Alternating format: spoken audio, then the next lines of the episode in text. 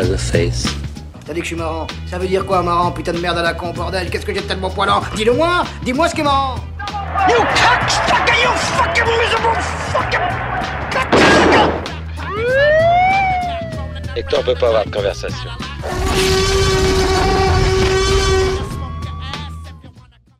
À un moment donné, à l'orée du 21e siècle, l'humanité a voulu s'unir dans la célébration. C'est la venue au monde de l'IA. L'IA Tu veux dire l'intelligence artificielle Une conscience unique qui s'est répandue dans toute une génération de machines. Nous ignorons qui a frappé le premier, nous ou elle. Mais nous savons que c'est l'humanité qui a assombri le ciel. Il est l'heure, l'heure de se réveiller. Mon Seigneur, il est 8 heures. Espace, espace, espace. Allez, debout maintenant. Ah, mardi euh, 28 mars 2023, 8 heures passées. Hein. Vous êtes peut-être sur le chemin de Lambeau. J'espère que vous appréciez les, les douze traînées de lumière dessinées par le ciel, qui se mélangent peut-être à vos vapeurs brûlantes de café. Bref, savourons ensemble la chute du monde occidental. C'est Espace Matin.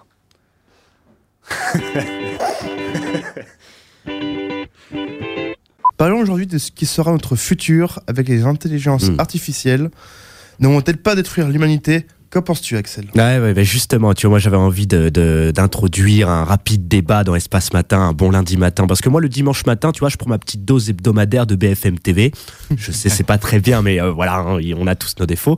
Moi, je suis comme ça le week-end, et ce, et, et, et- et j'ai vu sur BFM TV hier, euh, dès le réveil, comme ça, qu'il y a euh, un groupe de médias allemands qui s'appelle Axel Springer. Déjà, le nom, moi personnellement, me plaît beaucoup, tu vois, euh, qui remplace des journalistes par l'intelligence artificielle, enfin voilà, par cette nouvelle technologie. Donc, on- a beaucoup parlé hein, dans Espace Matin dernièrement.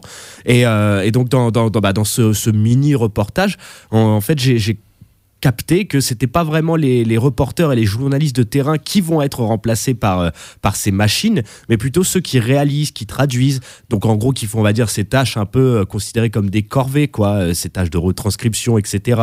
Donc c'est quelque chose qui inquiète fortement les, salariés et les syndicats. hein. Ils nous volent notre travail, vous connaissez la chanson. Et c'est vrai que bon bah ChatGPT, hein, tout le monde a ça en tête, ça peut être considéré comme une révolution parce que bah, l'outil a quand même fait ses preuves en termes de gestion et de génération de données de statistiques, euh, voilà, de tout ce qui est contenu, compte rendu automatisé, tout ça, ça, va se démocratiser, c'est en train de se démocratiser à l'ère d'une techno-démocratie où la place de l'administration et du protocolaire est à la limite de l'anxiogène, en tout cas selon moi. Et aujourd'hui, bah, avec l'ère du tout euh, numérique où l'algorithme décide et offre, disons-le, euh, quand même un sacré lot d'aberrations, j'avais envie de soulever ce, ce, débat, voilà. Mais aussi parce que, bah, je veux pas vous mentir, moi, je, je, suis un grand cinéphile. Hein. J'ai vu 2001 et le HAL 9000 hein, qui pète un câble. J'ai vu Terminator 2 avec Skynet, ça finit très mal. J'ai vu Génération Protéus de Donald Campbell avec euh, cette espèce de, de robot maison qui va enfanter carrément, même violer une femme et faire un espèce d'enfant mécanique. Euh, donc vous l'avez compris, hein, je suis un peu à tendance paranoïaque. Donc je me questionne, est-ce que les machines vont gouverner, gouverner le monde? Est-ce qu'il s'agit là d'une nouvelle étape de, vol- de l'évolution Est-ce que cette évolution n'est pas déjà en marche Et que se passera-t-il quand ces super programmes vont prendre conscience d'eux-mêmes et nous percevoir comme une menace? Donc s'il vous plaît, autour de la table, tentez éventuellement de calmer mes ardeurs. Ah ouais, oui, ouais, oui, effectivement. Le lundi, hein, je suis toujours comme ça. Ah bah oui, oui. Qui c'est qui veut commencer? Je pense que les machines vont gouverner le monde, sérieux. Vous, vous le percevez comment? Est-ce que vous percevez vraiment cette, euh, Est-ce que ces, ces intelligences artificielles comme une menace? Après, est-ce que ce serait moins pire que Marlène Schiappa? Ça, ça se demandait. Peut-être que Marine Schiappa est déjà une intelligence artificielle, euh, tu ne sais pas. Oui, bah oui, derrière. Après, après, il paraît que quand tu vois l'état de ses bouquins, je pense qu'elle ferait mieux d'avoir un algorithme apparemment. Bah Romain, Bah oui, justement. c'est vrai. Euh, ouais, ben moi j'avais vu un article de la BBC Afrique qui citait d'ailleurs un, un assez grand euh, professeur, pardon, Stuart Russell, et avec son donc, euh, livre Human Compatible AI and the Problem of Control. Et en fait, il citait quelque chose que je trouvais assez, euh, assez intéressant, c'est le fait que finalement, en fait, les IA en elles-mêmes, je pense qu'elles elles se retourneront pas contre l'être humain, mais que peut-être le plus difficile et le le plus probable, c'est le fait que quand on leur donne une tâche, en fait, elles le fassent peut-être trop bien, elles soient trop compétentes. Et par exemple, du coup, il donne l'exemple de si on lui demande, eh ben, juste comment faire pour que la planète aille mieux, et ben, en fait, elle, va très vite comprendre que bah, c'est l'humain le problème ici et que bah, si on enlève l'humain, finalement, la planète va mieux. Et que du coup, si on leur donne des tâches comme ça, elles le comprennent peut-être pas comme nous on voulait qu'elles le comprennent et que du coup, ça, ça parte en cacahuète. Je sais pas si l'exemple est vraiment très bien Ah oui. expliqué. C'était censé me rassurer, en fait, ça empire. Euh, Je suis en train de me dire. Parce que tu vois, euh, moi, ça me rappelle, moi, je prends surtout cet exemple de TAI, l'intelligence artificielle, je crois, normalement fabriquée par Microsoft, qui est euh, devenue euh, nazie en 24 heures sur Mm. Twitter. Ouais. Ouais, ouais, ouais. En fait, euh, mais a- en fait, c'est que aussi de ce que je crois comprendre. Moi, j'ai très peu d'expérience dans ce domaine. Je regarde ça de manière très extérieure. C'est que euh, ces, ces- ces intelligences artificielles, ces outils de communication, c'est nous qui les remplissons. Et donc, beaucoup, bah, la sphère, euh, la sphère est remplie de trollers, etc., qui vont, on va dire, tryhard le, tryhard, euh, tryhard de l'intelligence artificielle, qui elle va englober tout un tas d'informations. Et il s'est passé que du coup, cette information, euh, en 24 heures sur Twitter, elle a complètement vrillé. Elle a commencé à dire qu'il fallait tuer les juifs. Ah oui. Elle, a, quand- elle a commencé à vriller. euh, puis au bout d'un moment, elle a même compris que l'homme était une menace et, euh, et que et la seule solution, même pour sa propre sécurité à elle, était de détruire l'homme.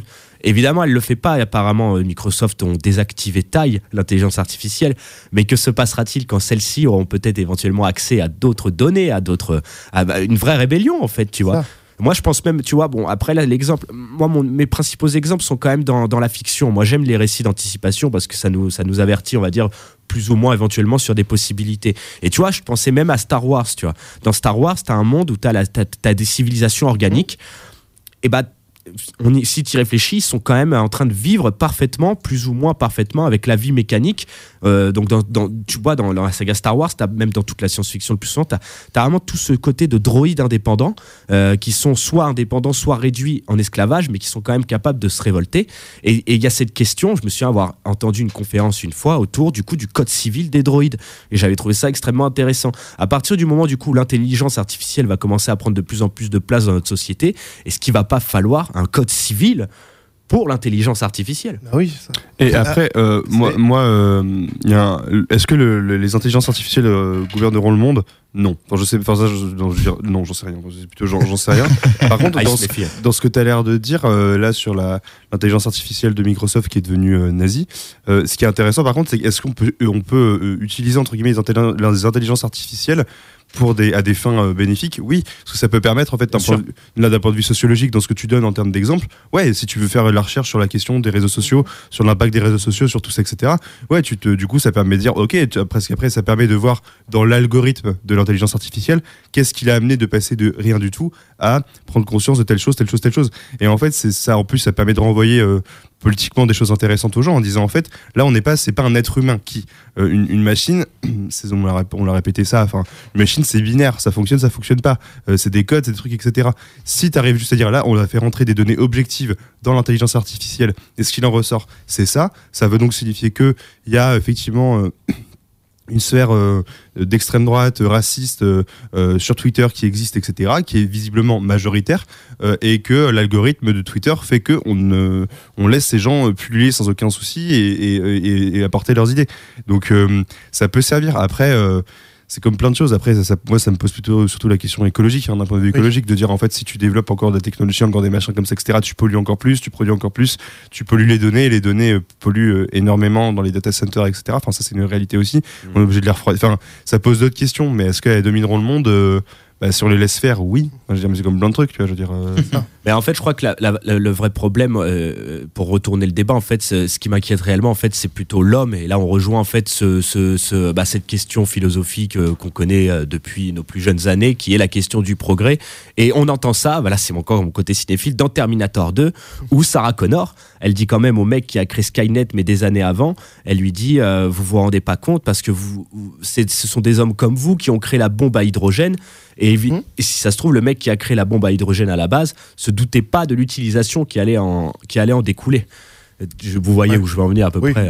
euh, tu, tu, tu- vas-y, vas-y. Alors moi, ce que je voulais dire, c'est euh, ce qui a été abordé un peu plus tôt, c'est le risque que euh, que, que, que les intel- que l'intelligence artificielle décide que l'humanité, que c'est l'humanité le problème.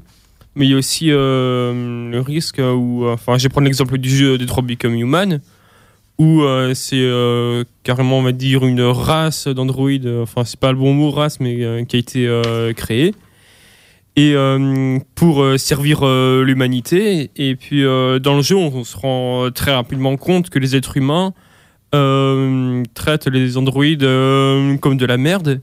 Et très rapidement, les androïdes ils décident de, se rebeller contre même leur code.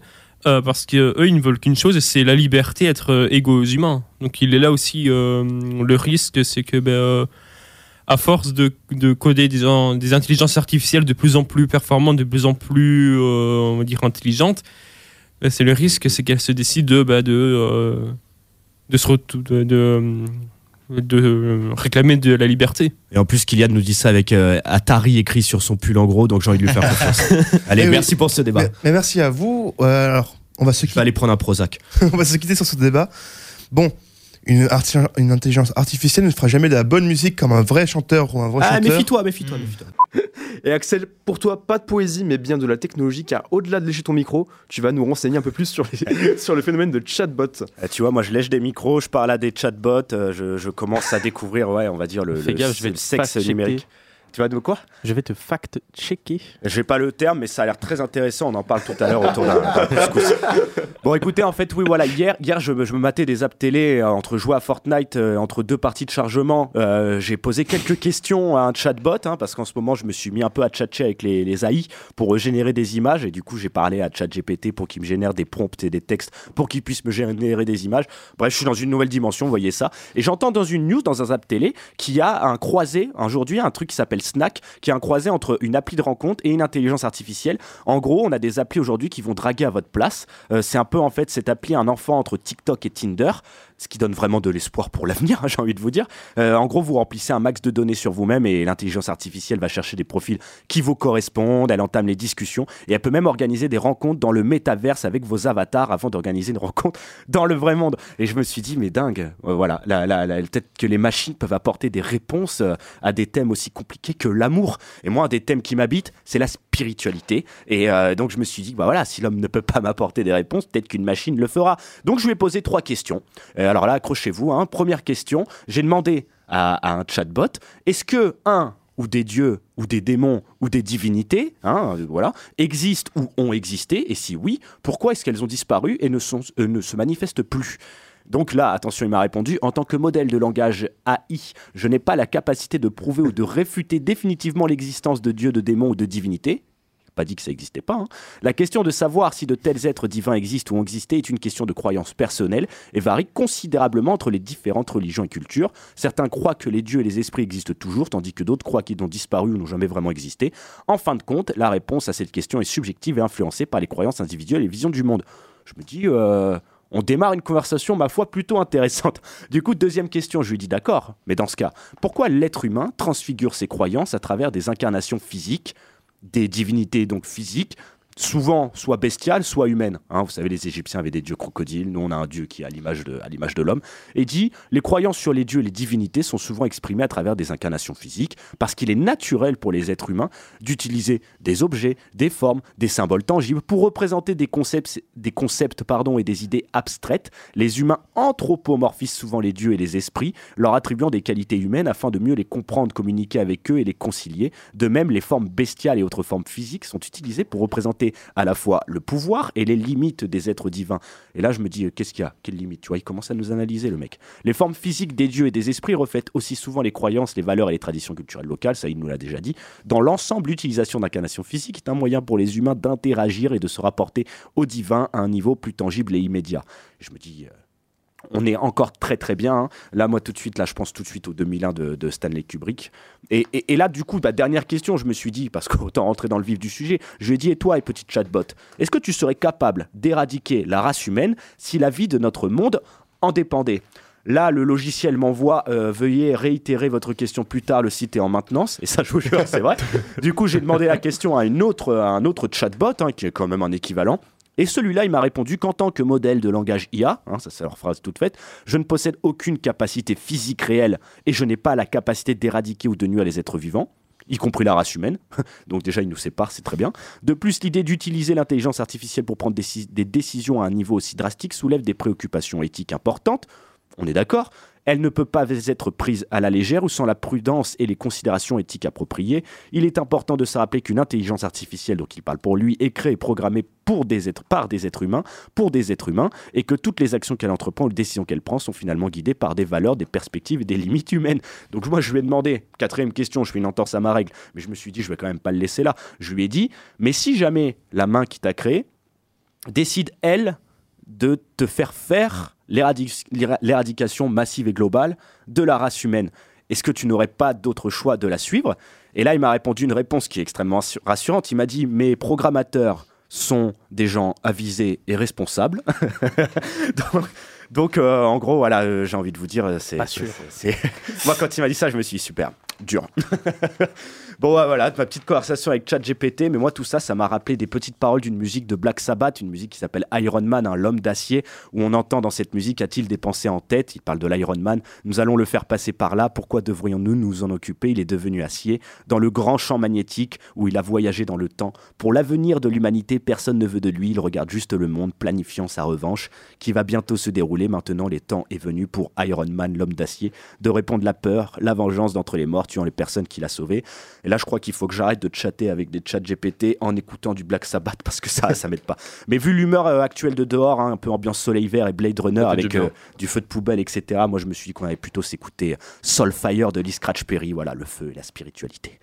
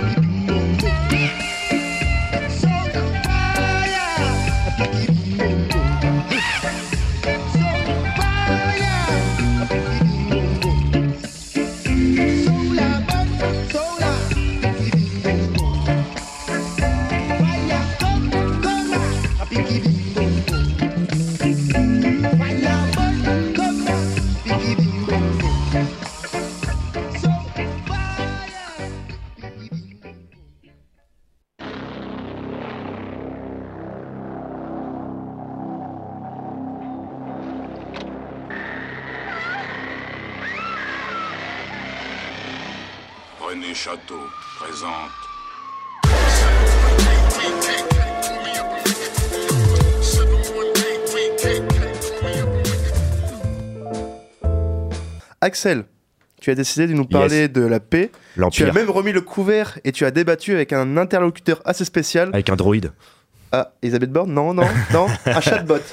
Un chatbot. Elisabeth Bott. non, mais c'est- sympa tout ça. Vous savez, moi, hier matin, tu vois, bah, je me lève, hein, euh, un peu comme, comme tout le monde ici, on se réveille le matin. Moi, télé allumée, parce que c'est le week-end et là où je vais, il y a une télé. Et euh, bah ouais, BFM TV, euh, qui était déjà allumée avant que j'arrive. euh, c'est ça, un vrai journaliste. hein. Du coup, euh, bah, je, suis- je suis- je suis déjà, euh, je suis, allé- je suis en train de pisser, quoi, que j'entends déjà la télé en bas qui, qui parle de quoi? Bah, de la violence. La violence, hein, d'un côté les, dérives de la Bravem, hein, Pierre en a parlé, hein, on parle, j'entends parler des débats autour du retour d'un état policier, de flics à moto qui opèrent comme des cow-boys, de l'autre il y a les bassines, la violence, les problèmes de ration d'eau à venir, et puis des images de- d'espèces de, guerre dans un champ, hein, dans les Deux-Sèvres, vous avez tous dû le voir, avec des camions de gendarmes qui brûlent, et bah c'est là que je me suis dit, mais en fait je me suis gouré la semaine dernière quand je vous ai dit qu'on est arrivé dans Blade Runner au Terminator avec les intelligences artificielles, parce qu'en fait dehors c'est Mad Max en fait. hein. Le premier Mad Max pour les flics et l'essence, et bientôt le quatrième Mad Max Fury Pour euh, l'eau. Et le paysage pour moi n'est plus que jamais, en tout cas, en tout cas ce que véhicule le paysage médiatique, hein, la nuance est importante selon moi, ça influe une atmosphère de pré-apocalypse. hein. vous voyez un moment de faille euh, qui se dystrophie vers la dystopie. Et ouais les gars, en fait le dimanche, là ce dimanche-là, en tout cas j'avais plus de café, j'avais oublié d'aller en acheter, donc euh, vous sentez le pessimisme dans ma voix. Mais je me suis tourné alors vers mon actuel nouveau meilleur ami. ChatGPT, je, pour lui demander une question, ma foi, toute simple, hein, après la spiritualité de la semaine dernière, je lui ai demandé, mais du coup, hein, as-tu une solution pour la paix dans le monde? Ma foi, question simple, peut-être qu'il trouvera. Je vais vous dire ses réponses. En tant qu'assistant virtuel, je n'ai pas une solution unique pour la paix dans le monde, car c'est un problème complexe et multifacette. Cependant, je crois que la coopération internationale, la diplomatie, l'éducation et la promotion des droits de l'homme sont des éléments clés pour parvenir à la paix mondiale. Il est important que chaque individu fasse sa part en respectant les autres cultures et en agissant avec bienveillance et compassion envers les autres, peu importe leur nationalité ou leurs origines. Là, je me dis, mais tout à fait, bien vu ça, pas bête la bête, ChatGPT. Mais n'est-ce pas là un peu idéaliste, utopiste et impossible à mettre en place? Il me répond, je comprends votre point de vue, mais il est essentiel d'avoir une vision positive et ambitieuse pour atteindre nos objectifs. Et là, je me dis, waouh, qu'est-ce qui. Quoi c'est ton objectif aussi, apparemment, là. Et là, il poursuit, il dit, bien que la paix soit difficile à atteindre, on est d'accord, je crois que chaque petit pas compte et peut faire une différence. Le monde a besoin de plus de personnes qui croient en la paix et qui travaillent ensemble pour atteindre cet objectif. Maintenant, c'est un objectif commun, c'est plus que le nôtre. Et l'histoire nous montre, il dit, que la paix est possible même dans les situations les plus difficiles. En continuant à travailler ensemble, nous pouvons progresser vers une société plus paisible et plus harmonieuse. Pas mal, ChatGPT quand même. hein. Mais moi, je me dis, ça c'est mon rapport contradictoire, tu n'as pas tort. Mais moi, je suis forcé d'apporter une nouvelle contradiction. Les siècles d'existence de l'humanité ont prouvé que les individus réagissent mal parfois et que certains êtres sont et resteront imperméables à la paix et au collectif. Il me dit, je comprends tout à fait votre point de vue et je conviens qu'il y aura toujours des individus qui agiront contre la paix et le collectif malgré les efforts déployés. Cependant, nous ne pouvons pas laisser ces individus nuire à notre objectif final de création d'un monde plus paisible et plus harmonieux. Et là, je me dis, et je te coupe direct, n'y aurait-il pas euh, dans ton propos, dans cette idée d'agir contre ces malfaisants, un risque de dérive totalitaire? Il dit, je suis désolé, j'ai mal compris votre question précédente. Comme par hasard. hein. Et vous avez raison, chaque individu a sa propre nature et certains peuvent avoir un comportement malfaisant. Cependant, je pense pas que nous devrions les renier ni les rejeter, euh, mais plutôt travailler à les comprendre, à les aider, à les éduquer de manière appropriée. Nous ne devons pas non plus compromettre notre objectif de paix. Hein, je sens que j'aime bien ce, ce truc-là. euh, en essayant de les inclure coûte que coûte. Donc euh, bon, le niveau dérive totalitaire, je dirais pas qu'on y est encore, mais du coup il y a un terme surtout qu'il avait dit qui m'a ex- extrêmement intéressé, c'est ce terme d'éducation. Donc je lui ai demandé comment peux-tu définir l'éducation en fait? Et donc selon lui, l'éducation est un processus d'apprentissage continu qui forme les individus à des compétences académiques, professionnelles et sociales en leur offrant des connaissances, des outils et des expériences qui peuvent aider à leur développement personnel et à l'amélioration de leur qualité de vie. Et l'apprentissage comprend les compétences sociales, émotionnelles et éthiques. Et en ce qui concerne, il me rajoute votre question sur la nature humaine, il est vrai que l'homme est peut-être enclin à la violence, mais cela ne signifie pas qu'il doit l'accepter comme faisant partie de sa condition humaine. Et là, j'ai voulu lui poser une dernière question au vu de notre conversation. Quelle définition donnerais-tu à la violence? Il m'a répondu J'aurais aimé vous répondre, mais vous semblez ne plus avoir de crédit. Veuillez passer à la version pro pour plus de chat. bon, là, je me suis dit que j'allais pas insister du coup, hein, surtout que j'avais pas ma gold sur moi. Donc, euh, donc euh, voilà, c'est dimanche, j'avais pas de café. Et pour conclusion de cette histoire, j'ai envie de vous dire n'oubliez pas que tout homme a ses limites et qu'on comprend ça qu'une fois qu'on s'en rapproche. Et vu que j'aime bien finir avec des citations musicales, hein, la dernière fois, je vous avais cité du Black Sabbath, et ben là, je vais vous citer du coup du Led Zeppelin. J'écoutais ça en même temps. Wall Lotta Love, hein, leur son super connu, où on peut entendre quand même Je veux beaucoup d'amour. Euh, tu as été éduqué, bébé. J'ai été éduqué. Tous ces bons moments, bébé, bébé, j'ai été plein de tendresse. Tout au fond de toi, chérie, tu en as besoin. Je vais te donner mon amour. Et on s'écoute Wall Lotta Sabbath, qui est un mashup que j'ai découvert entre le Wall Lotta Love de Led Zeppelin et une musique de Black Sabbath. C'est une bonne conclusion, ma foi. Merci Axel.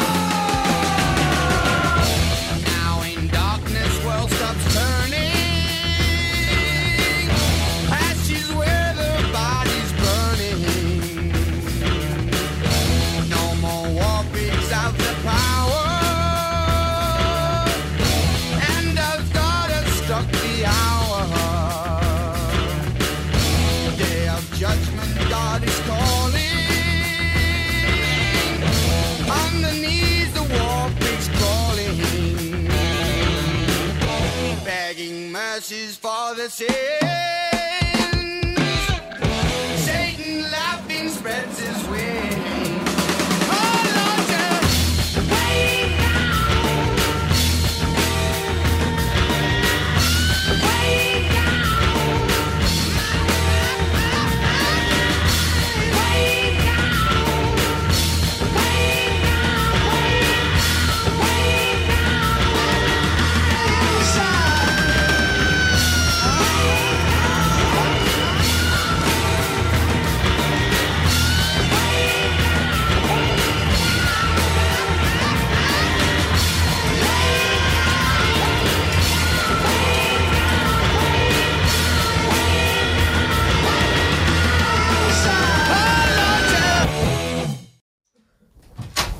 Rebonjour. Rebonjour sur Espace ce matin.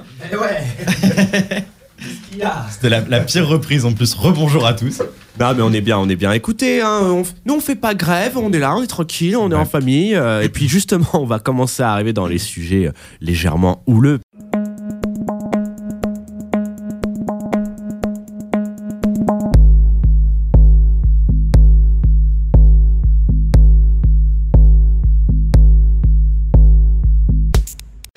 Bon bah écoutez, nous accueillons en studio euh, la productrice Rocio Béranguer. Déjà, est-ce que je le prononce bien?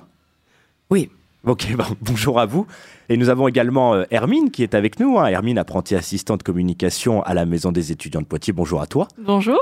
Alors si, euh, si on vous reçoit toutes les deux aujourd'hui, c'est bien sûr euh, bah, dans le cadre euh, du festival hein, de l'environnement qui a lieu jusqu'au 28 mars, du printemps de l'environnement, si je ne dis pas de bêtises. Printemps durable. Voilà, merci.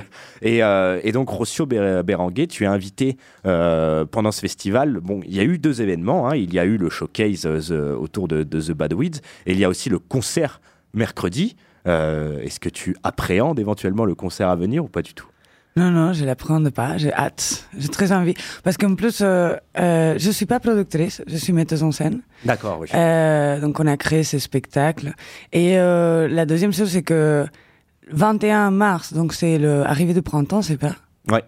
Et donc nous, on arrive avec le printemps, ça me fait trop plaisir. Et oui, c'est vrai que ça, c'est une bonne concordance des temps. Et puis, ça tombe bien que tu dises euh, que tu arrives avec le printemps, bah, parce que ça rentre bien dans les thématiques de, te- de ton travail, puisque j'ai vu que bah, globalement, euh, tu t'intéressais énormément à, à tous ces enjeux et ces mutations de notre monde contemporain. Ouais. Notamment autour euh, bah, des espaces de liberté individuelle, de la place de l'homme dans la société. Et aujourd'hui, il y a de quoi faire hein, avec les technologies, etc. Oui, et dans cette création, euh, je... l'idée c'est de faire un conte euh, écologique, Mm. euh, mais essayer de faire de l'éco-sexiness. C'est-à-dire que là, les Bad Wits, c'est un groupe de musique transespèce euh, qui, qui bon, ils, ont- ils ont leur vie propre, tout ça. Moi, je les ai rencontrés il y a pas longtemps. Mm. Et en fait, les bad wits, c'est des humains qui font leur transition vers les mauvaises herbes comme euh, une manière d'incarner la transition euh, dans laquelle on essaye d'être, c'est-à-dire la transition vers l'écologie, la transition vers des énergies non fossiles et euh, toutes ces transitions de même décoloniales, euh, féministes. Antipatriarcale dans laquelle on est. Et du coup, euh, ces personnages-là, ils essayent d'incarner avec leur corps cette transition-là. C'est pour ça que c'est dit trans. Et, et- et j'ai vu que tu avais déjà euh, mis en scène donc euh, un spectacle intitulé Homéostasis euh, hashtag V- V2, euh, qui était un dialogue entre l'humain et l'intelligence artificielle. Et, et du coup, j'ai envie de savoir. euh, bah, quand on voit là dernièrement qu'il y a eu les agences l'intelligence artificielle qui, qui, qui vient en tout cas dans le débat, euh, dans le débat médiatique, euh, est-ce que tu t'es dit, waouh, j'ai senti le truc venir? Moi, ça fait un moment, je travaille depuis 2015 Et ouais. avec euh, une partie. euh, à l'époque, il n'y avait pas encore eu le boom de euh, le deep learning, donc des réseaux de neurones comme aujourd'hui, mais il y avait déjà les premiers chatbots, donc les agents conversationnels, Mm. et donc les systèmes de génération de texte qui étaient là depuis un moment, et donc les bots comme ça, comme des systèmes comme ça de analyse et, des générations de langage, ils existaient depuis un moment et c'était un peu plus marginal parce qu'il n'y avait pas encore GPT-3 et tout. Mais euh, c'était déjà des endroits dans lesquels il- ça avançait vite et il y avait des, des questions. Et en fait, du moment que tu donnes euh, le langage, le langage c'est l'encodage euh, symbolique, euh, représentationnel qu'on a nous euh, pour partager des mondes, construire des mondes, tout ça. Donc pour moi, le langage c'est c'est un outil euh, assez énorme et très précieux. Et du coup, quand tu vois des machines qui commencent à jouer avec le langage, ou ça, des outils de jeu avec le langage, euh, générer du langage, pour moi, c'est un, terrain de, de jeu et d'exploration très, très intéressant. Mais d'ailleurs, avec tes créations, euh, j'ai vu que bah, tu, tu- utilises énormément de médiums. hein. tu passes autant du texte euh, que la danse, que la vidéo, l'art numérique. Et, et en fait, l'art en soi a l'air d'être un langage. Tu, as cette manière déjà, en fait, de- j'ai envie de dire, de faire croiser différents langages pour en créer en plus, euh, pour, euh, pour entraîner un message presque politique. Oui. Et en fait, euh, pour moi, cet endroit-là transdisciplinaire ou, ou indiscipliné, Hmm. Ah, Euh, c'est mm, ma sauce depuis tout le début. Sea, je, je, j'ai une espèce de, euh, comment dire, admiration incroyable pour les gens qui ont une discipline et qui dédient à cette discipline et qui ont choisi leur discipline ou construit un truc autour. J'ai- rien à les, à les rapprocher, au contraire, je suis très admiratif. Mais moi, je suis incapable de ça. J'ai toujours eu un truc un peu indiscipliné, indisciplinaire et, et transversal. J'ai grandi aussi avec deux langues, le catalan et le- et. Et euh, je suis habituée à, à traverser des langues, traverser des, des mondes quelque part. Et du coup, pour moi, le geste artistique que je peux faire, il, il peut être que là. Je, me demandais aussi en termes de gestes ar- artistiques. euh, bon, d'abord, je veux juste parler quand même de, l'aspect discipliné avant de passer dans l'indiscipline, parce que bah, il faut quand même pas euh, omettre le fait que tu as un travail très précis euh, dans ta démarche. Tu, vas beaucoup collaborer avec des scientifiques. Tu as vraiment un- un- une démarche d'enquêteuse pour préparer ta, création. Comment ça s'est passé, par exemple, pour The Bad Weeds? Avec The Bad euh, et c'est un projet à plusieurs temporalités, donc c'est un peu difficile de l'expliquer d'une façon linéaire. Mais euh, il y a des couches et des sous-couches et des strates qui se sont accumulées Eh avec ouais. des conversations avec euh, un anthropologue qui c'est un collègue toujours euh, s'appelle Mark Higgins. Lui, il est, il est à Grenoble, il est dans l'université Grenoble. Et il y a eu des conversations euh, qui se sont faites euh, dans ma tête avec Deleuze et Guattari, euh, surtout par rapport au livre de Mille plateaux. Et donc il y a aussi le chapitre de Rhizome qui a beaucoup inspiré beaucoup de choses. Euh, il y a aussi des dialogues dans ma tête avec euh, Paul Preciado, qui a sorti un bouquin qui s'appelle euh, Dysphoria Mundi, qui vient de sortir là en 2022, et c'est très intéressant, je trouve, comme exercice philosophique de bricolage de la pensée révolutionnaire aujourd'hui.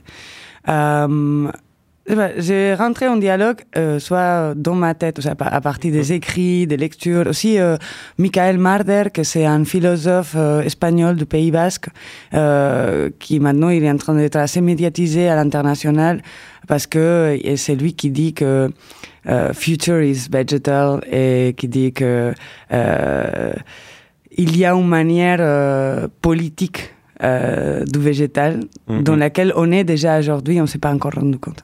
Mais oui, d'accord. Peut-être euh, une espèce d'utopie où le végétal et le technologique ne feront qu'un. Ce serait beau. Bah moi je pense que quelque part il y a des liens entre le végétal et, le, et le technologique, comme il y a des liens. Euh, les technologies pour moi c'est comme des interfaces de d'opération, c'est des c'est des outils. Et euh, il y a beaucoup à faire entre le végétal et la technologie. ouais. Il y a déjà, par exemple, euh, on a interviewé il y a deux semaines euh, Edward Farmer, que c'est un chercheur de l'université de Lausanne, qui a son propre laboratoire en biologie euh, végétale, euh, microbiologie végéta- végétale. Et eux, ils, ils mettent des électrodes euh, sur les plantes pour essayer de calculer leur euh, euh, signal électrique euh, qu'ils vont é- émettre euh, quand ils ont, reçoivent une attaque ou pour un moment de stress et la manière comment ils communiquent la plante à l'intérieur de la plante par des signaux électriques. Ça me rappelle l'album de Mort Garson, je sais pas si tu connais, Plantasia. Ah, oui. C'était un album du psychédélisme, donc euh, fin années 60, début 70, euh, où à la base c'était une commande pour euh, apparemment de la musique qui servait à soigner les plantes, et en fait c'est devenu même un chef-d'œuvre euh, du psychédélisme tout court. euh. Et, ben, j'aime beaucoup aussi ce lien presque entre, ben, j'ai envie de dire, nature et technologie, parce que euh, moi je suis un, personnellement très grand fan de musique électronique. Et, euh, la, musique électronique a encore aujourd'hui son aspect marginal, hein, voilà, rave party, etc. Et, et j'ai lu que toi, tu avais ce souci dans tes, dans tes shows d'avoir ce- cet aspect rituel en fait de la musique. Et donc pour le côté indiscipline, c'est là qu'on y revient. Est-ce que tu as remarqué euh, que dernièrement, j'ai l'impression dans pas mal de créations, moi j'ai notamment vu ça au cinéma, il y a un retour à un aspect, euh, à vouloir reconvoquer une esthétique à un aspect primitif et presque rituel de l'art, comme une forme de régression un peu, mais une régression bien sûr positive. Est-ce que c'est quelque chose que toi tu as remarqué ou en tout cas que tu as à cœur dans ton travail? Et bah, euh, le mot primitif, je sais pas, il me fait des trucs bizarres dans la tête. Ouais. Euh, ouais, euh, là comme ça, comme ça, il est problématique dans ma tête le mot primitif. Je sais pas trop ce que ça veut dire.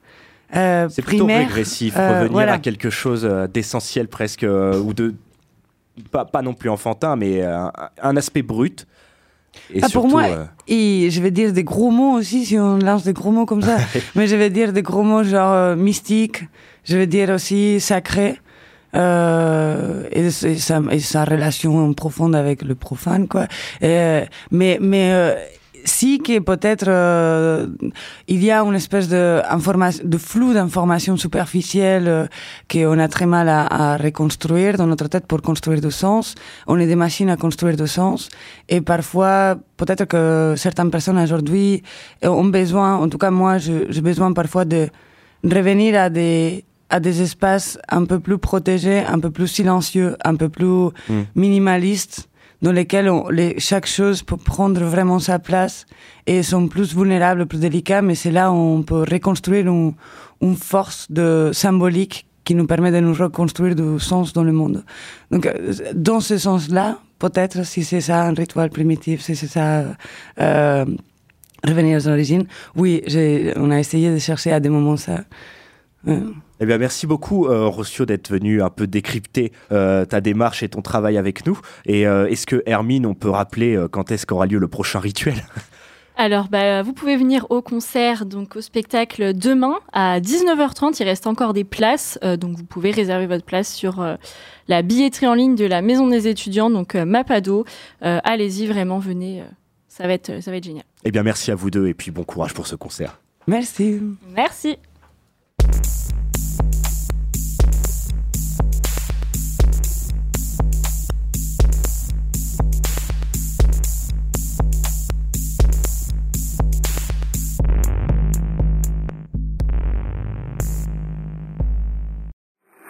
Pulsar.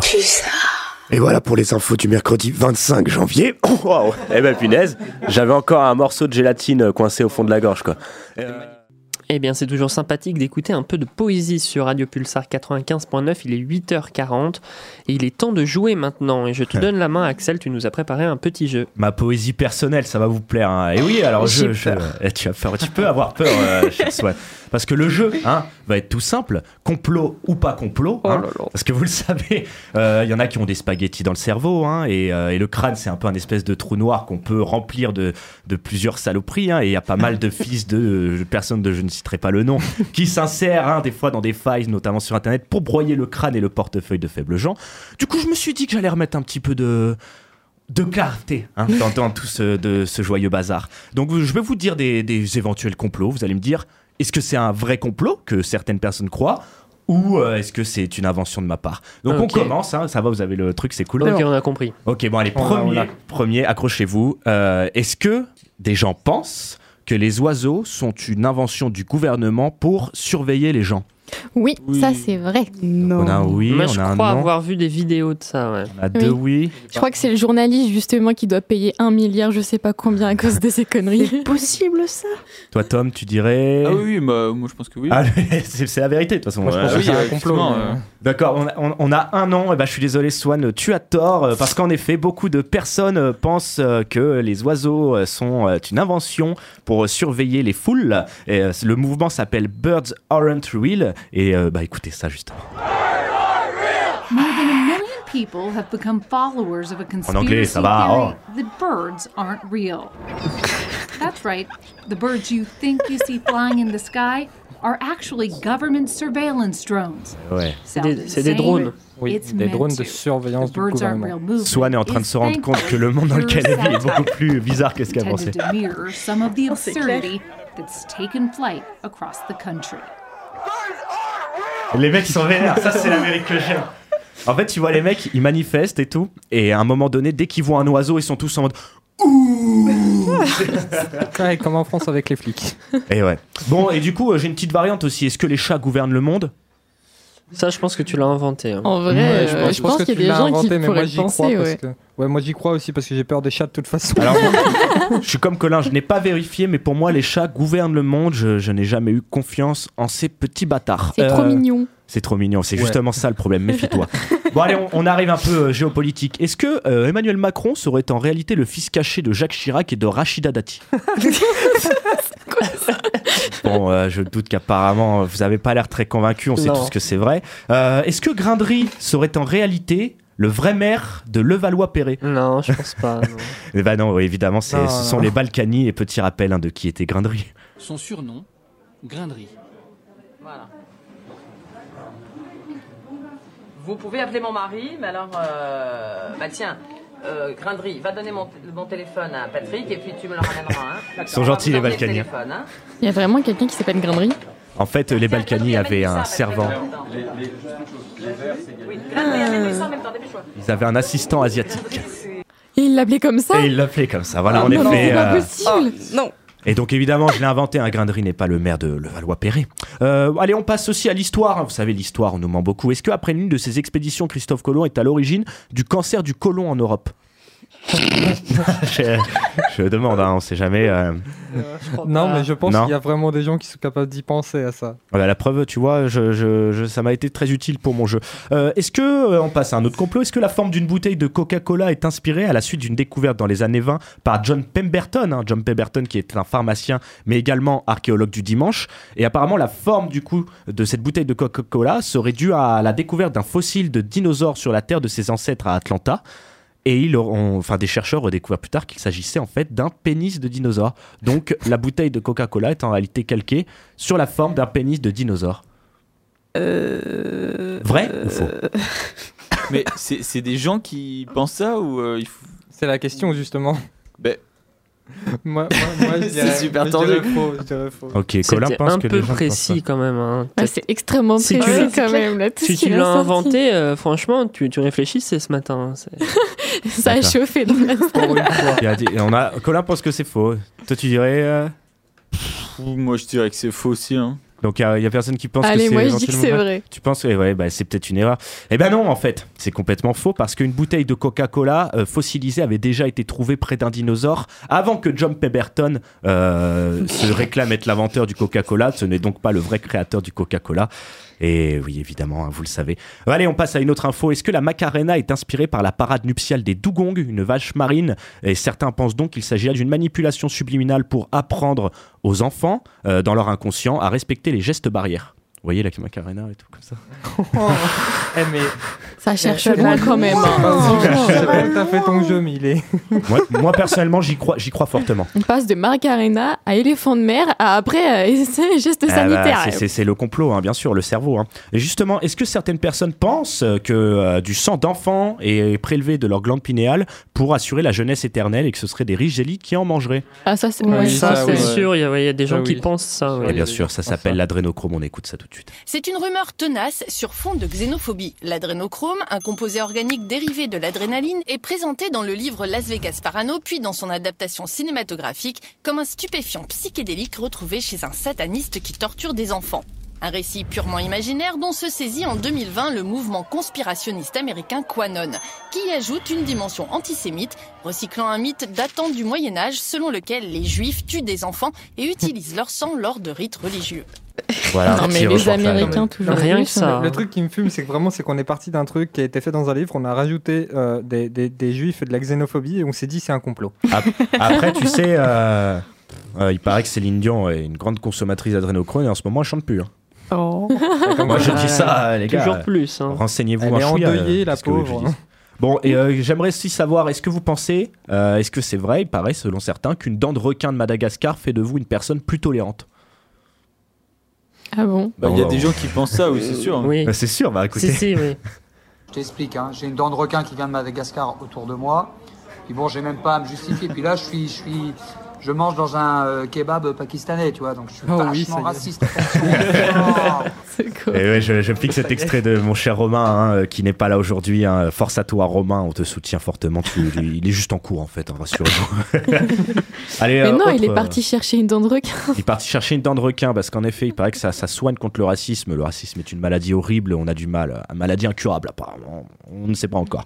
Euh, autre complot éventuel est-ce que Passepartout de Fort Boyard et Vincent Bolloré forment en réalité une seule et même et unique personne Et- Je crois qu'on les a jamais vus au même endroit au même moment. Exactement, tu vois, ça, c'est un argument qui me plaît. Moi, je dis qu'il y en a un qui est petit par la taille et l'autre qui est petit par l'esprit. Ah, et moi je. Ça, moi- c'est bien trouvé. Moi, tout ce que Ah, je tiens bah à dire, ouais. c'est qu'il y en a un qui est coupable du saccage de l'Afrique et pas l'autre.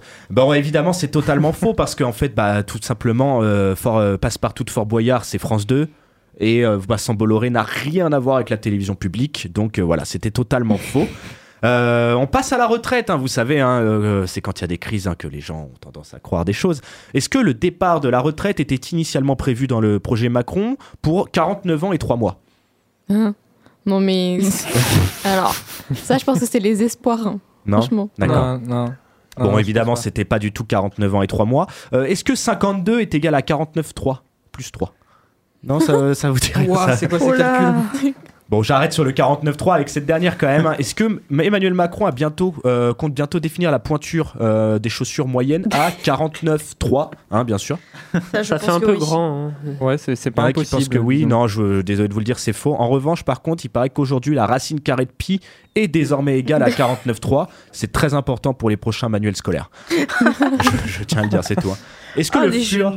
Ah oui, désolé. hein, Ah, c'est euh, bien, ce C'est un jeu inspiré. Est-ce que le fluor contenu dans les dentifrices nous rendrait plus dociles Ah, je suis sûr, il Vrai y en a qui y pensent. Il y en a qui doivent y penser. Eh bien, écoutez, c'est totalement vrai. Euh, le fluor a certains euh, a été prouvé que ça rendait plus docile, que ça avait des actions sur le cerveau. Après, de là à dire que ça a été mis exprès dans les dentifrices pour servir la population, il n'y a qu'un pas. Mais euh, oui, il s'agit là d'un vrai, euh, d'un, vrai, euh, d'un vrai complot euh, défendu par des gens. Allez, on passe au dernier complot. hein. Vous allez me Eh, dire si c'est vrai ou faux. J'ai j'ai une question sur ton, ton fluor là. Du coup, ça veut dire que certains policiers se brossent pas les dents? Eh ben, au contraire, c'est les plus asservis. hein. En fait, eux, dans le Ah, mais ils pastis, sont on pas leur- très dociles. Hein. Eux, en fait, tous les matins, c'est pastis bain de bouche. et euh, c'est mélangé fluor, euh, fluor, fluor, euh, fluor, fluor bain de bouche. euh, C'est un complot évidemment. évidemment un complot. Est-ce que la baisse du cours d'eau, on passe au climat, est-ce que les restrictions d'eau prochaines hein, sont dues à cause des lances à eau des flics qui sont lâchées sur euh, les manifestants? Pas écouté.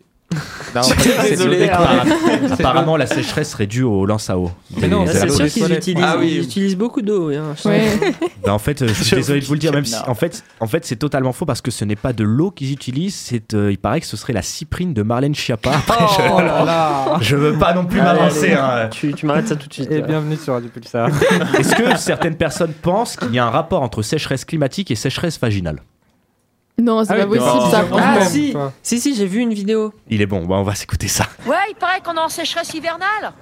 Ah oui. Alors Ah on est en oui. sécheresse C'est pas la estivale. Bajon ça Elle est Maintenant, cinglée. t'as de la sécheresse hivernale. Et ma sécheresse vaginale, à moi, c'est le réchauffement climatique. Ah Ma ménopause, mes bouffées de chaleur, c'est le réchauffement climatique. Non mais faut arrêter les conneries là, franchement. euh. Une personne qu'on aurait Parce de que pendant un mois, il a pas plu. Ça y est, on est en sécheresse hivernale. Non mais. Ah, franchement. Franchement, hein euh, C'est la Bajon ça. la Bajon, Non, non, c'est vraiment une manifestante Non. dans la rue. Oui. Elle a la même voix que la Bajon. Ah, quand même. En tout cas, moi, je peux vous dire, elle, en a des dents de requin de Madagascar. Ça, c'est sûr. Oui, bon, allez, petite dernière. Est-ce que certaines personnes pensent que le gouvernement a mis en place un espèce de projet de satellite pour contrôler le climat et donc euh, bah, il n'y aurait pas de, de réchauffement climatique? Oui. Eh Oh, oui. bah, C'est sûrement. possible. Hein. Sûrement. Peut-être, oui. Peut-être, oui. C'est pas un jeu du ni oui ni non. vous pouvez, euh, Non, mais écoutez, euh, bah, c'est totalement vrai. Ça s'appelle le projet HARP, H-A-A-R-P. Et euh, c'est une rumeur qui court depuis très très longtemps. HAARP pour High Frequency Active Auroral Research euh, programme. en deux mots, il s'agit d'un euh, programme de recherche. Elle génère depuis de nombreuses années de nombreux fantasmes, de nombreuses euh, infox. À euh, considérer HARP comme une arme cachée, une arme météorologique cachée dans le but de euh, modifier euh, le climat. Après, moi, personnellement, je demande à voir. Ce sera ma conclusion pour mon magnifique jeu. Je vois que ça vous a fortement plu. Et vu qu'on est dans la sécheresse, dans la climatique, je lance la prochaine chanson. On va s'écouter un petit peu de cumbia avec le groupe Manzanita Isuko no euh, le titre, c'est Agua.